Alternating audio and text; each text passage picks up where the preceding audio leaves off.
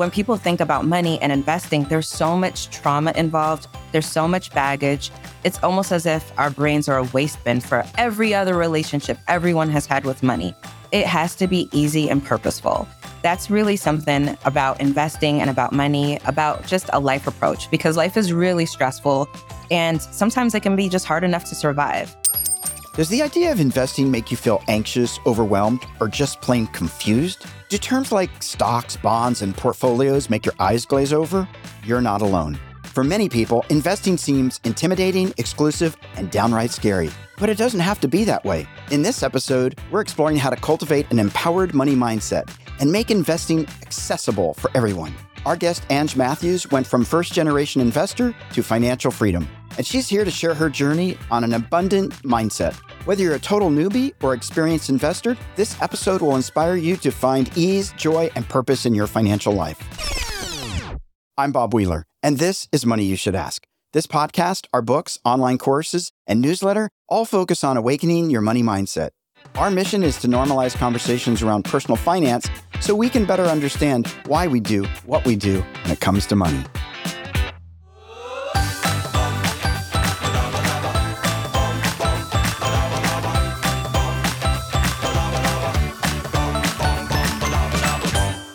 Ensure you never miss an episode. Click that follow button on your favorite podcast platform. Now, let's bid those investing fears goodbye as we dive into creating investing confidence with Ange Matthews. Ange, so I'm excited to be talking to you today. I'm excited about the happy investor and welcome to the show. Thanks for having me. I'm excited as well. I got to ask you, can you tell us about your journey from first generation investor to becoming an investment strategy person and coach? I wish I could say it was a walk in the park. it was this beautiful glass road and rubies on my feet. And I'm probably thinking about Dorothy or whatever, but it was not. It was actually really jagged and messed up, but also beautiful. And I think it's just parallel to how my life actually is. So when I started, I had no idea investing was a thing. I just had a desire to make more money when other people said there wasn't money available to be made. And I figured it out, kind of like a lot of things in my life. So this is one of the things I figured out. That's so cool. And from what I've read, you were making like $40,000 a year, not making a whole lot of money. And you said, I'm still going to supersize this money and turn it into wealth. Whereas a lot of people might said, I don't have enough. I'm going to never get ahead and you took a different approach. I did. So growing up, my parents were extremely hard workers. They were immigrants to the United States in the 70s. And it really came through loud and clear that life is what you make of it. It's not that they didn't have opportunities from where we came from in our country. They actually were pretty well off, kind of like a lot of people who come to America for a lot of things the fact that they're here means that they had to get have something to get here. Yeah. And that was the case for my parents. And when they got here, it was just, I don't want to say a shitstorm, but, but it was a lot to mentally, yeah. emotionally, and spiritually survive. And one of the things they told us, they said, What? This is our situation, but it doesn't have to be. And we're going to work our butts off. And when they told me that, I saw them and I said, You guys work a lot. And that is not what I'm trying to do, but I am going to be successful. Well, I love that they named it, right? That this is here's what's going on and it doesn't have to be this way because a lot of people just push through, don't say anything. And as kids, we observe what's being modeled. And if it's not being expressed explicitly, we're just going to create our own narrative. Absolutely. I think we don't realize that our kids are always the innocent bystander watching us. And sometimes we imagine that we're on a television show or a movie or a sitcom. I don't know if you ever did that when you were a kid, pretend like, I don't know, Truman Show style. Yeah. And we actually are being watched all the time by these little humans. Yeah, they keep you honest. Sometimes. Sometimes. so tell me a little bit about Happy Investor Method. It sounds really intriguing, but what are some of the core principles? So at the core, core tenants, it has to be easy and purposeful. That's really something about investing and about money, about just a life approach because life is really stressful. Sometimes it can be just hard enough to survive.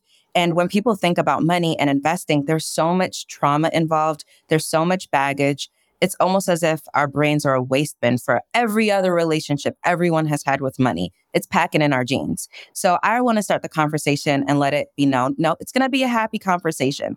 And it may not be happy all the time, but it will be joyful and ease is important. So that's a really big factor. And the other one is come as you are. So you don't have to be a certain way. You don't have to look a certain way. You don't have to have as much money or too much money. It really doesn't matter. It's a come as you are approach. And then lastly, it's an approach that really, like, we're going to mess some stuff up. We go into it knowing we're going to mess things up yeah. so that when we do have the mess ups, it's celebrated and not frowned upon.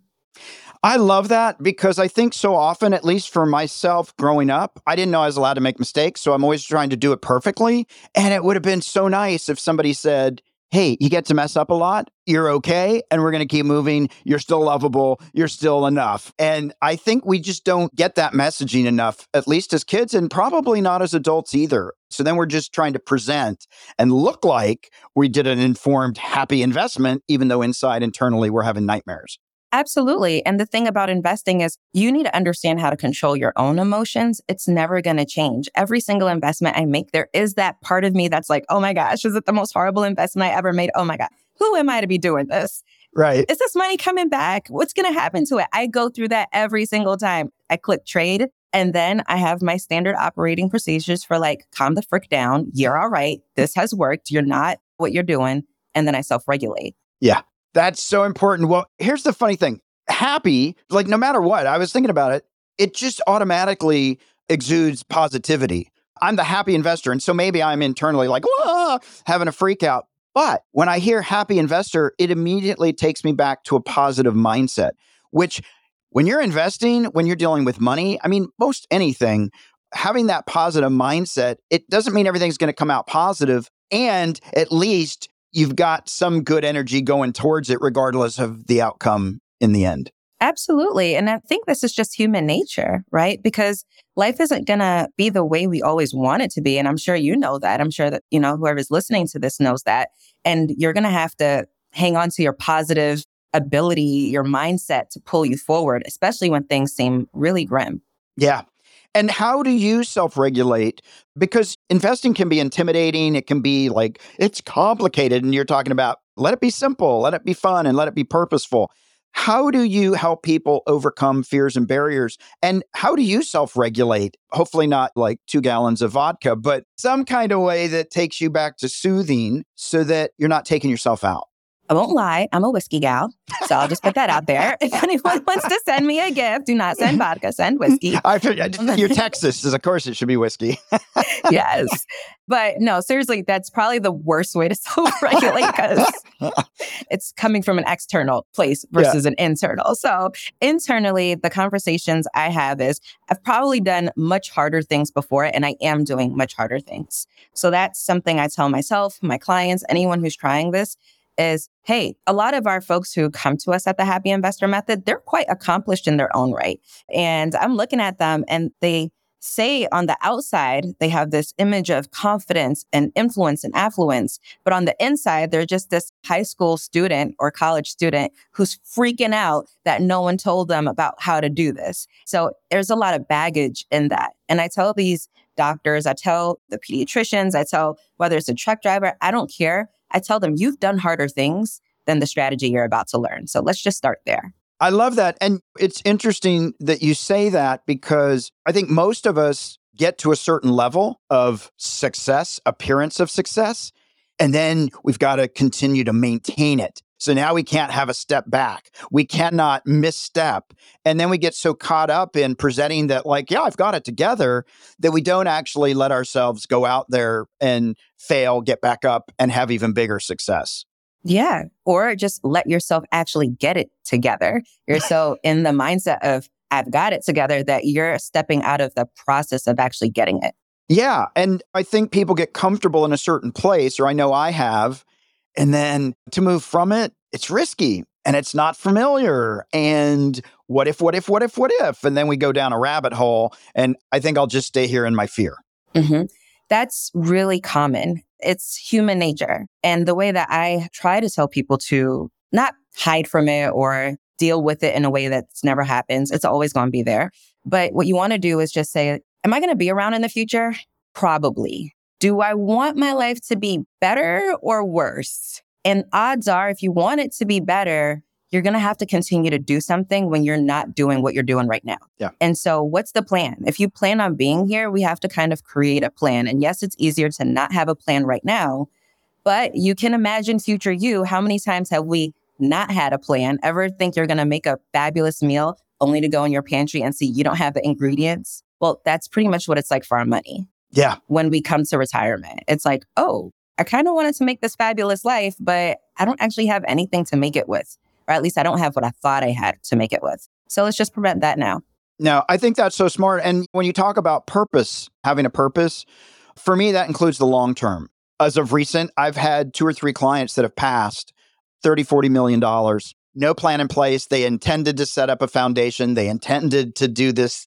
And now in a couple of situations, everybody's just doing a fire sale, right? To just get as quick to the cash as they can. They don't care about all the investments and all this work that somebody spent 20, 30 years building or telling me, well, that's not what they wanted for me. They told me, eh, it's not in the trust, it's not in the will. So it's a great story, but doesn't have any standing. And so I see these people that had accumulated all this money, had some great intentions, but they never actually legally set up their purpose so that it could either be passed on to their heirs, set up a foundation, whatever it might be. And so, what would you say for people that are like, yeah, I'm building all this wealth and I'm going to be here for the future, and hopefully I'm going to pay it forward or at least provide to my future generations? What's your thoughts on that? I think it's a human thing to not want to think about death. and to not want to think about the world when you're not actively in it. But I also think it's a human desire to have a legacy and to not screw the people that you love over. Yeah. And if you really want to screw the people you love over, pass away with assets and have them go through a whole probate situation. It is torture. And I say this from experience because yes. my father passed away in the exact same way. Uh. And he worked at a bank. So it's not as if he didn't know, but I think it was one of those I'm going to get to it, I'm going to get to it. And when you really realize that you need to get to it, chances are your health isn't going to be there to get to it. And also, you're not going to have the wherewithal and the capacity, and it's going to get all icky because people are also going to turn into sharks and they see you on your way out, and it's going to cloud a lot of your judgment. So, what you want to do is just take it in bite sizes. You know, estate planning, I won't lie to you, it kind of sucks, not because it's not important. It sucks a little bit because it's very complex. And it's one of those things that they make it seem complex. Like, do I want to trust an irrevocable trust? Do I want this? Do I want that? And so you take it bite size and you start with putting beneficiaries on your accounts. That takes two minutes and most people don't do it. Right. It starts with doing a little will. Do the simple will. Don't do the fancy stuff. You can update it to fancy later, but just get it done. Yeah. And you realize at some point that your money is an extension of you. And there's going to be a lot of things that you sacrificed to get that money. And there are going to be a lot of hopes and dreams that you would want your money to do. And by just giving it a directive and placing those orders, it can really make your death something that someone else can truly build a strong life for and on. Yeah. So it's worth it. It is. And it is so hard to look at some of that stuff. Like, I, for a lot of people, it's hard to admit that we have a set time here, even if we don't know the actual expiration date. But so far as we know, we're all going to pass at some point. And so, in that place as well, having some purpose and intentionality, and yes, through experience as well, I have dealt with those nightmare probate cases and all kinds of stuff. And if you don't handle it, you can't fix it after the fact just not going to happen. So get your affairs in order. You can. And what's really nice is I've got a couple of clients where we do something called My Family Invest, and the family knows that they're going to come into, you know, quite a bit of money, but the person who's leaving it already knows the family's probably going to do reckless things with their hard-earned money. Yeah. And that's also why people don't want to put in the system for it because they already know, you know, if I gave young Bobby a quarter million, or 5 million, it's going to be gone in a year. So, you know, I'm just going to wait until they're responsible enough. Well, you can actually force that responsibility. So, we give classes to families to show them how to invest, how to talk about money, so that when something happens, it's not a point of friction that separates them. It actually brings them together. So, you can be proactive about what your money does after you're here, after you leave. Yeah, absolutely. I think that's awesome. So, Ange, we're going to take just a moment. We're going to test your nerve. Test Your Nerve is brought to you by themoneynerve.com. All you listeners out there, are financial fears keeping you up at night? Face your money monsters at testyournerve.com, our free money mindset quiz. Don't let the boogeyman win. Visit today. All right, here we go. We're going to have some fun. All right. Complete this sentence. Investing is like a roller coaster because investing is like a roller coaster because it makes you extremely excited and happy. It goes up and down, but in the end, you leave thinking well, that was one heck of a ride. Absolutely. In a world where investing is a sport, what would be your signature move? It would be the layup. and I say this fully think knowing that I probably don't even know technically what a layup is. So I'm just gonna go based on what I would make it. It could technically be an assist too. When something is in the air and it is about to, I get it and I literally just chug it up and then it lands in the hoop. And so I say a layup because it's like, whoosh, and it's coming down. So I'm buying something low, right? Like a stock or an investment. I'm pushing my money, my acumen, my skill set, I'm pushing it up. And it's like a slam. It's technically not a slam dunk, but it gets there. That's cool. Score three points. Three points. I don't even think that's possible because it's not within the three point line. I know it's not really. I but... know that. I know. I'm like, eh, well, you know, uh, we'll mix it up. That's good. What books and resources, if any, have played a pivotal role in your money mindset? around investing? The Millionaire Next Door was huge to me. Okay. And also from Trash Man to Cash Man was also huge for me. Oh, I love that. I haven't heard of that one. I got to check that out. I love that title. It's so good. He talks about the house of the wealthy, the house of the poor, and the house of the middle class and how you can change that. I love it. I'm going to check it out. Can you tell us a time when you turned a financial oops into a financial aha? Hmm. so, there was one time when I didn't really have a lot of cash on me. I was down to my last 200 bucks. And this was not like when I was a teenager. I was in my 20s. And what I did was I decided to have a lobster party with my last $200 because I thought, well, if we gonna go out, we gonna go out with a bang. Because I didn't think 200 was gonna make or break the quality of my life, realistically speaking. And I thought, enjoy what we have, and that's what's gonna make us have more. And I did that and it was amazing. But then at the end of the day, I was like, so I fed all these people lobster and I really have no money in this account. and what I probably could have done was at least cut that in half, saved half, and then the lobster something with the other hundred and invested that hundred. And so that's what I would have done. And how I fixed it was that the next money that I got, I did invest that. I was like, okay, we played with this one, but reality was next day wasn't feeling so good. Let's do something better. I love it.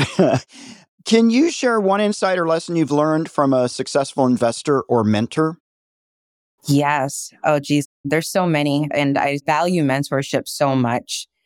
I almost feel as if it's accepting an award and you like want to give thanks to people and you don't know who to say thank you to but there was this random person that I met at a conference, and it was not an investor conference. It was an entrepreneurship conference. And she found out I was an investor and she got so excited. Like most investors, when you meet another investor, you get excited about it because it's like, what's working? What's not working? And she said, I know you're a new mom. What I want you to do is I want you to open up a Roth IRA for your kid. Once you have a business, hire them. If not, don't do a regular custodial brokerage account. But what I want you to do is not tell them a word. Don't tell them that you have it. Just keep on having a girl behind them. And when they have their first child and they're in the hospital and they really know, like, holy hell, life is real. Someone needs me to exist. I want you to like show them the statement with this money or when they purchase their first home to let them know that you planted a seed even before they were able to be fully conscious about it. That's awesome. I mean, that made me open up the accounts and I'm waiting for this future moment and it keeps me invested in my kids and in myself. And I thought that was spectacular advice, even beyond just the open up the Roth. It was showing me what to do with that once I did. That's so awesome. And I do love that piece about showing them down the line to let them know that you've been thinking about it the whole time, right? That it's been on the radar, even if it hasn't been out front and center, it's behind the scenes doing its work. And I do think Roth IRAs for kids, if you can make that happen, put them on payroll. If you do lots of social media, hire them for the camera shoots so that you can earn that. And also, if you're in a high tax bracket, you can reduce your taxes if you pay them just under 12,000 so that they don't need to file a tax return so you can fund that Roth. So great advice. I love it. I love it. I love it. I'm going to jump back to this a little bit. You work with everybody, like everybody's welcome, but I get the sense you have a little bit of a passion for helping women. And correct me if I'm wrong, but women are a little bit at a disadvantage statistically. And maybe they either don't know that they're allowed to invest, or maybe some people have been taught if you're, you know, in a marriage, the husband's supposed to figure that out, right? There might be all kinds of stories. What are some of the things you find that are challenges for women? And what would you want to tell our listeners out there? Well, one of the funny things are is that my audience is pretty much 55% men, 45% women, which is ironic. It's ironic. But the thing about it is that women, that's really high for an investment educator slash influencer because when you have something open to the general public, usually it's dominated by men. Mm-hmm. And the reason why is because women typically say, I'm just going to let my husband handle that. I'll let my father handle it, or I'll let my sons handle it. And I actually do specific marketing campaigns specifically to get women into the conversation because it's even more important than I think our male counterparts. And the reason why I say that is because there's a wage gap. And so a woman will make 72 cents where a man will make a full dollar. The numbers are even more dismal if you are a person of color or if you are identifying as anything other than a straight white woman. So it's crazy. And what that means is that you're always going to be paying more for everything. Yep. And if you're going to be paying more for everything, that means your money needs to be working harder than anyone else. There also reality is chances are one out of two marriages end out of divorce. And women almost always get the crappy end of that stick. And the reason why is because they typically keep the homes, they keep assets that can't be made liquid very easily. They go into their 401ks and their pensions. Can you tell? I've been talking to some, I've been really helping people with this stuff. They're not able to actually even rebuild the life that they spent so much time creating, especially if they took time to be caretakers for everyone else. And I love to tell women that they're actually better at investing. When you look at the statistics, women choose and stick to better investments than men. The only reason why men might perform slightly better is because they jump in quicker. So a woman would take her sweet time in deliberating if she wants to actually invest in something. By the time she decided, the price then went up like two times, 2x before she's ready to do it. And a male counterpart would do it probably as soon as he finds out about it. So if you are a woman, what I want to say is be quicker. If you have a hunch in your gut, trust it. It's your intuition. You're probably going to be really good at it. Just take action to do it. And even if no one else looks like you doing it, well, that's probably why you should do it. Yeah, that's awesome. And it seems to me like some people will say, well, the rules are stacked against me because of my ethnicity, because of my gender, because of my sexuality, because, because, because, right? I always say to people, you still got to know the rules. You don't have to like the rules and you don't have to like the game. But if you want to get ahead in that particular game, you still got to learn the rules. Don't have to like the players. you got to know the rules if you want to use them to your advantage. Yeah. And you're in the game. We're all in the game. There's a reason why the stock market is talked about at night on the news. There's a reason why 401ks are built on it. Whether you are going to be active or inactive, you're in it. And if you're going to be in it, like Bob said, you might as well learn the rules. And once you learn the rules, you can actually start playing it and use it for your advantage. And I know there are tons of things stacked against you. Heck, I do a post it exercise, right? I actually have some of them. Every time I go speak at a conference or I host a workshop, I do a post it exercise where I ask people, why won't this work for you? And people say a lot of stuff. They say, well, it's the fear of the unknown. They say that I'm sad and I can't do this. I don't want to be disappointed. I don't want to try something and not have it work. I'm an immigrant or I don't make enough money or I'm ugly. It's really interesting how deep ingrained these feelings are. Yeah. And I always say if this is the way you feel, well, this is the reason why you need to do it. If you're afraid of being disappointed, what bigger disappointment do you have if you don't even start? Right. If you think that you're not pretty enough or attractive enough, well, how are you going to get the money to get yourself in shape and do all the things? Right. You just use that as your reason for doing it. Yeah, I think that's so important to find your edge, then go past it, right? If you're out there looking for something more and bigger, you're going to have to get uncomfortable. You're going to have to step out of your comfort zone. And I'm wondering, you know, when you're talking about these different reasons, it seems to me one of the reasons for a lot of people, and I've only really come to realize this more recently, but if I don't see people that look like me, welcome me into the financial world, right? If all I see are white men and I'm not a white male, I may feel intimidated. I may not feel like it's my club. I may not feel the warm welcome. I may receive judgment. I may get discounted. So, how do you speak to that? I mean, it's great is because you're a woman of color. People can say, ah, someone like me. And there's going to be maybe more empathy or more compassion from somebody that is relatable. It's true and it's also not true. Mm-hmm. And here's what I mean by that. Trust me, I've been in the rooms. And because I'm in financial services and investing, even more so, I don't really talk about debt and budgeting and all that. I know 99% of the time when I step into the room, I'm going to be the one and only person that looks like me.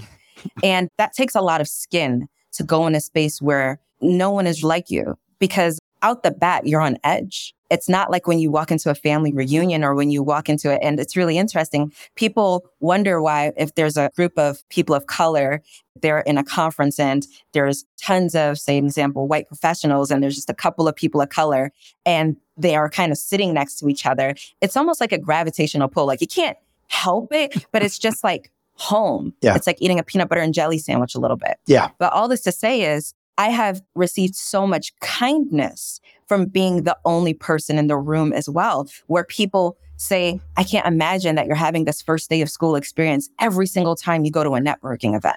And it is true. It is like a first day school experience. But at the same time, I realize that, and you have to realize this, that I get to bring friends, that I am also the person that lets people know that there is a door when it looks as if it's just a wall and they can open it and walk through it. And that's what keeps me motivated to stay in this space and to talk up and to, I have my own personal self sabotage things that I do. I have my own personal mindset things, but at the same time, I still get to be in this room. Like my ancestors worked their butts off for me to be in this room. My parents worked their butts off to be in this room. Like I am a citizen. I have a social security number. Like I get to be in this conversation. Even if I only own like three shares of something, I get to be on that board meeting. I'm a shareholder yeah. and I'm going to ask my damn question because I gave you my money. So this is what it's about. It kind of, you step into that power. And when you step into your power, the things that make you feel powerless, they don't exist because you kind of stepped above it. Now, of course, yes, you do come back down sometimes, but that's what you have to do. At least that's what I do. And that's what I teach people to do. No, that's awesome. I've seen this quote recently a few times. If somebody doesn't give you a seat at the table, bring a folding chair. Find room make yourself there. And I think for me, anyway, as I've been learning about money and mindset and my own personal journey and hearing other people's journeys, for me, it's also important to know that there are inherent biases, that there are some things that are systemic. And so that I may not be crazy if I'm feeling something. It doesn't mean don't go for it. Like, go for it, show up, do it scared, do it without confidence, like, just go forward. But I think if we can become aware of those biases that other people might have or that we might have, or the stories that we have, or the systemic pieces where the system is actually working against us and we think it's us. Like, I did everything right. Yeah, you did everything right. What would you say about that? Well, I think there's always going to be a system. Right. And in my community, there are talks of reparations it's really interesting because I'm like, yay. I mean, if you can get money, go for it. Get money. Go for it. Go get your money. And it's really interesting because I probably wouldn't get any money because my parents were immigrants. Right. so I'm not American black, but I'll still be there like, go get your money. But at the same time, you cannot rely on other people to get you your money. Yeah. There are a lot of people who've had wrongs done against them. And there is no talk of reparations. There are no talk of reparations with Asian Americans during containment. There were no talk of reparations to the magnitude that they needed it for Native Americans. There was no talk of reparations in so many other ways. And yet communities have gone on. So I don't want us to think that just because we're owed something, that we have to sit and wait for that to come versus being proactive about creating it. And so for me, I'm in the process of writing a book and in it, I talk about that. I talk about maybe this was created for us to have those wrongs turn into rights. Yeah. Maybe if certain things are no longer available to us the way they used to be, you can pick up a book, you can hire someone to learn something that was not available before and actually make it better for you. And so that's kind of what I usually have to say to those conversations. Yes, it sucks. We all have a sob story. Right. And we've all hurt each other in so many ways. But it's time for us to heal ourselves and also provide for ourselves. Yeah, I love that. And it takes the victim out of it. I mean, I have many clients that are like, well, I've got it. I hope Social Security is around. I tell them, don't count on it. Like, create your own wealth. Don't count on the government. I've got clients that have balance sheets that have mommy and daddy's money inheritance. I'm like, you don't know that money's going to be there. Mom and dad might need that for medical, right? Be your own reliable source of your abundance and your wealth. And so, yeah, we've all been wronged. We've all had sad stories. Are we going to pick ourselves up and we're going to figure out how to make our situation better instead of staying in the story of, woe was me? Absolutely. And you can get creative with it. I'm not, and we're not saying that you have to assimilate and you have to just mimic someone else's path. You can make your own path. I'm of the mindset. I loved that you had the chair analogy of bring a folding chair, but I'm about both. I can ask for a seat at your table or I can go over here and make my own. Yeah. I'll go in between both. And that's really what I'm doing. You know, people talk about the happy investor method and what's the bigger picture. I'm actually growing investors. It's crazy. I take people from investing in one share to becoming accredited, meaning they can buy assets in high risk but high reward investments. And that is a long game. Yeah. And I am here to play because what I'm not fitting to do is go to a conference or try to say, can I get in on this investment for someone to look at me and say, but that's not the kind of investor we want. What I will do is create a group where we have our own power, influence, and finances to give investments to the people that we feel need them too. And it may take a little longer, but you create your own table if you don't see the table you want out there. Yeah, I love that. And again, it's that proactive mindset of not waiting for everything to come to you. My big thing is don't wait for your ship to come in, go out and build your own ship. Because if we keep waiting, we could be waiting a long time. And all that time could have been used to actually get us where we wanted to be. Yeah. And our loved ones don't have all the time we think they have either. Yeah. And so that's something that's really important that a lot of us don't think about. We think about our journey as our journey and it's my decision. But a lot of the people that you love, which is probably also your motivation, we don't know what their life is going to be like. You don't know if your kids are always going to want to hang out with you. You don't know if your parents are always going to be able bodied to take the vacations that you want. There's a lot waiting on you to show up. Yeah. Which can be daunting and rewarding. Oh, absolutely. I can tell you the other, if you felt a little pressure there, let me take it off. I have a theory. Yeah. it's not even a theory, it's just an angism. Yeah, all this stuff is sprinkles. Yeah. All these goals and accomplishments and the extra commas and digits on the net, sprinkles. Like I am completely amazing, whole and complete, fine behind ice cream. All this other stuff is just sprinkles. So sometimes yeah. I get caught up on sprinkles and I remember, well, it's sprinkles. Yeah. And I can also just tell someone I love that I love them, pray for them, and tell them what I like about them, and they're going to feel pretty darn good. Yeah. Absolutely. Sprinkles are fun, but if I even just get the cone or a little scoop of ice cream, I'm good too. Yeah. I'm good too. So, how do you develop a positive mindset? So, you were talking about some of these people, you know, on those post its that I'm sad, I'm not attractive, I'm unworthy, it's not for me, it's not in the cards. How do you practice cultivating a mindset that supports long term wealth building, that advocates for our abundance and our future? So, community is huge for me. And I say this even though I'm an introvert.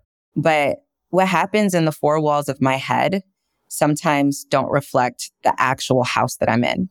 And what I mean by that is having other people to see me for who I am and what I can be in the world has pulled me forward so many times when I get caught up in lack and in scarcity. What also really helps is I'm a woman of faith. And I do believe that there is a bigger power out there. And when I focus on that bigger power and realizing that I'm just an envelope, like with a message, it makes it a lot easier for me to think positively. And as a woman of faith, I also come with my terms and conditions to the universe and to God. And I also say, that's great. You want me to do this, but this is kind of how I want to be in the process. Like, I want to spend time with my kids. I want a vacation. I want to have time to sit and do nothing. And that really helps out. Like, faith plays a huge part, especially when the times are rough and processing your thoughts with others, whether that is in therapy, whether that is communicating with your people around you, but don't shoulder the burden of being amazing and fabulous alone. Like just don't because a just very recent example is I'm in a book club. Don't make everything about business and money either. So I'm in a book club and I recently was on NBC. This is like really big deal. Nice. My first time being on like in studio. Kudos. I'm still so very excited. Like I can't even breathe. That's awesome. It's amazing. And I put it on Facebook and I got like a couple hundred comments saying everyone's like, congratulations. And I'm like, thank you to everybody. Again, the damn acceptance speech, like practice, right? and they're like, dude, you were just on a five minute segment. Like, chill out. Like, this is not a show. not yet, though. And, but at the same time, in my book club was talking about that experience. And I told them before my mantra used to be, it's safe to be seen. Because going out there, like I said, when you you don't look like everybody else or even if you do look like everyone else not everyone has your story i would just tell myself it's safe to be seen and in that moment of that nbc blitz i said to myself it's beautiful to be seen ah i like that and the energy of it's beautiful to be seen rather than it's safe to be seen is such a higher vibe energy yeah and it's not one that i intentionally chose but I think by consistently putting myself there and taking a chance of not getting harmed by putting myself out there, yeah. I was able to appreciate and I am able to appreciate the beauty of being seen. And so just know that this is all an evolution for all of us. And you just got to keep trying at it. Yeah, I love that. And while I appreciate that it's safe to be seen because a lot of us do need safety, it's not always safe. And people are not always going to advocate for us. And people are not going to always celebrate our wins. Do it anyway, right? Because if you can see the beauty in it and it's beautiful to be seen, the safety piece sort of fades away because it is such a higher vibration. And so I just really love that because I didn't do a lot of stuff because of fear. So a lot of my decisions were made on this is scary, this might kill me, people will judge me, I will fail. And so then I just chose to disengage. And if I waited for everything to be safe, I'd probably never move forward, right? In my own mind, because safety was such a big thing. So I really appreciate that you got to go out there. And you know what? Five minutes is still five minutes more than somebody else. And, you know, I can relate. I was on a Dr. Phil episode and it was so it was nerve wracking and exciting and cool because you're in front of a whole bunch of people. Dr. Phil. Dr. Phil. So I hear you. It's like, whoa, this is sort of cool, right? Those are the fun moments. Absolutely. Can I ask you a question? Yeah.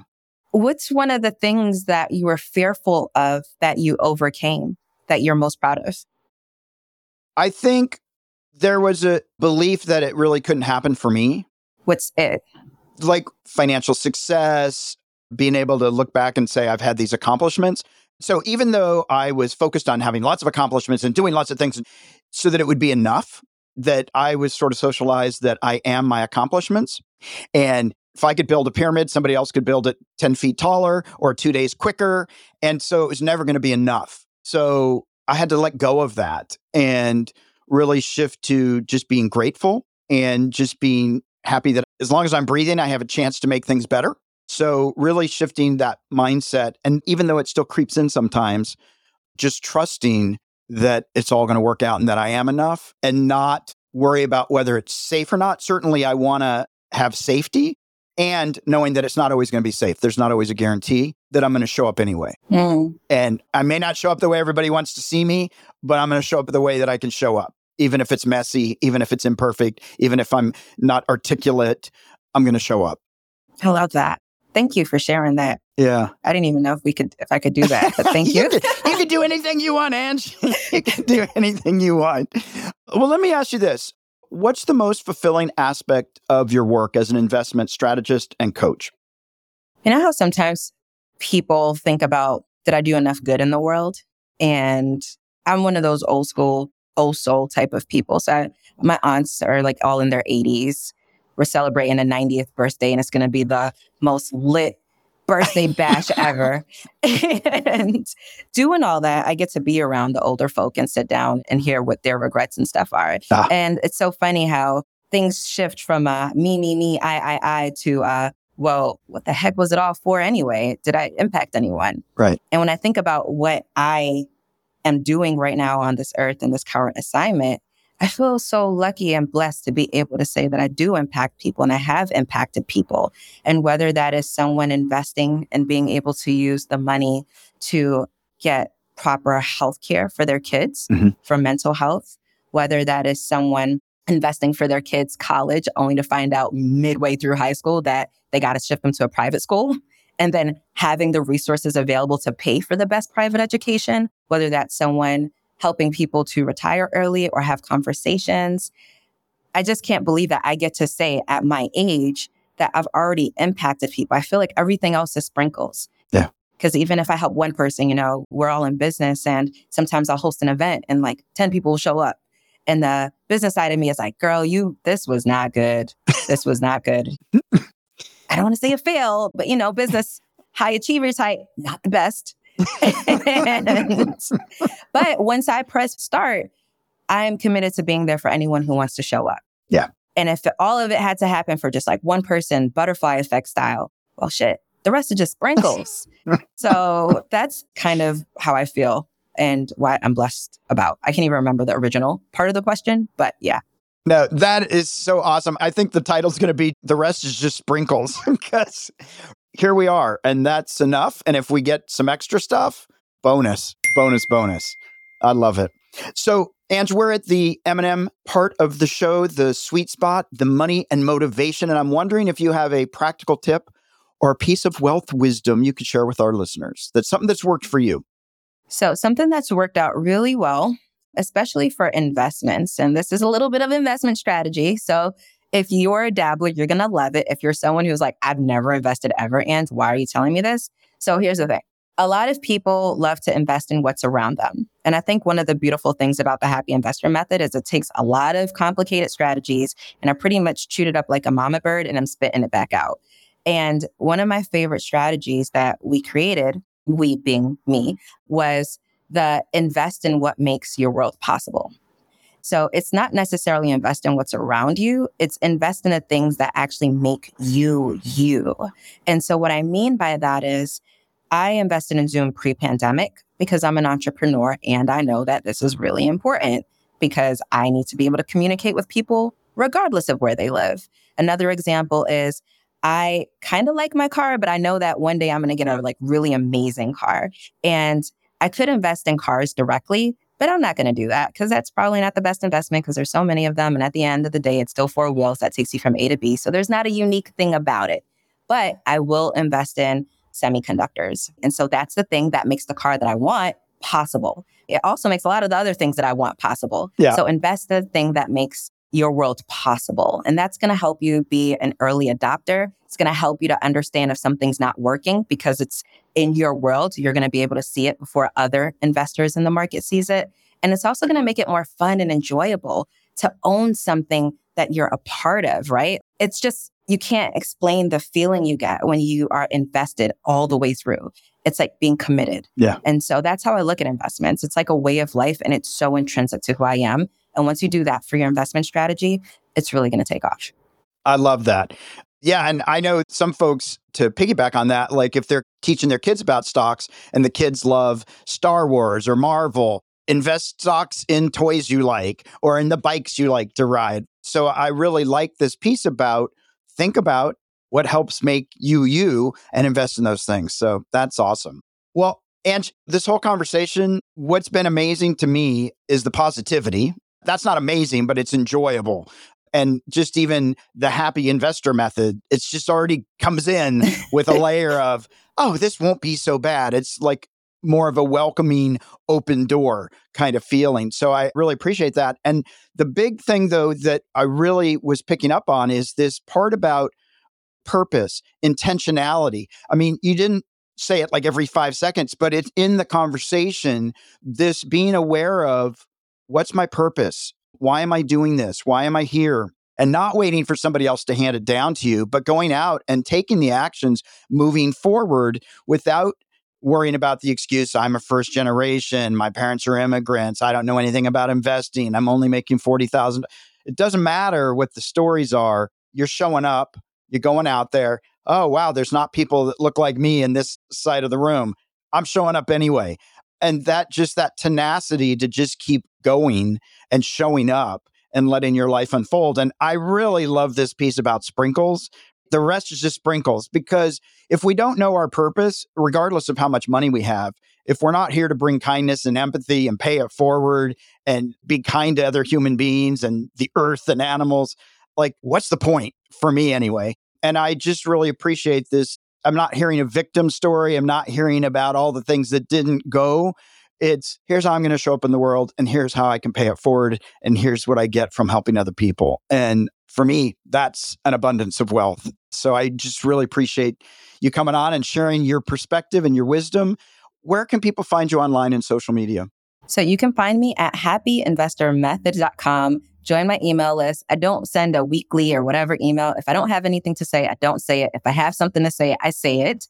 I know marketers are cringing. However, it works for us and we have very engaged lists. And so that's how I communicate.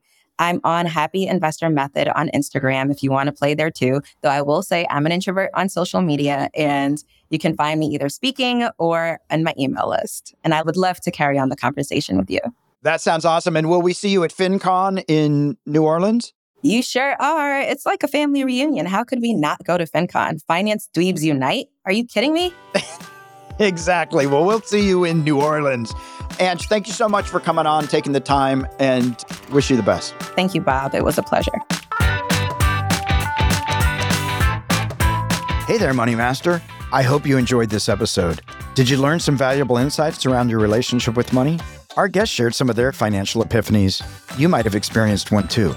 Don't just sit there with that aha moment. Share it with us and the world by leaving a review on Apple Podcasts or your favorite podcast platform.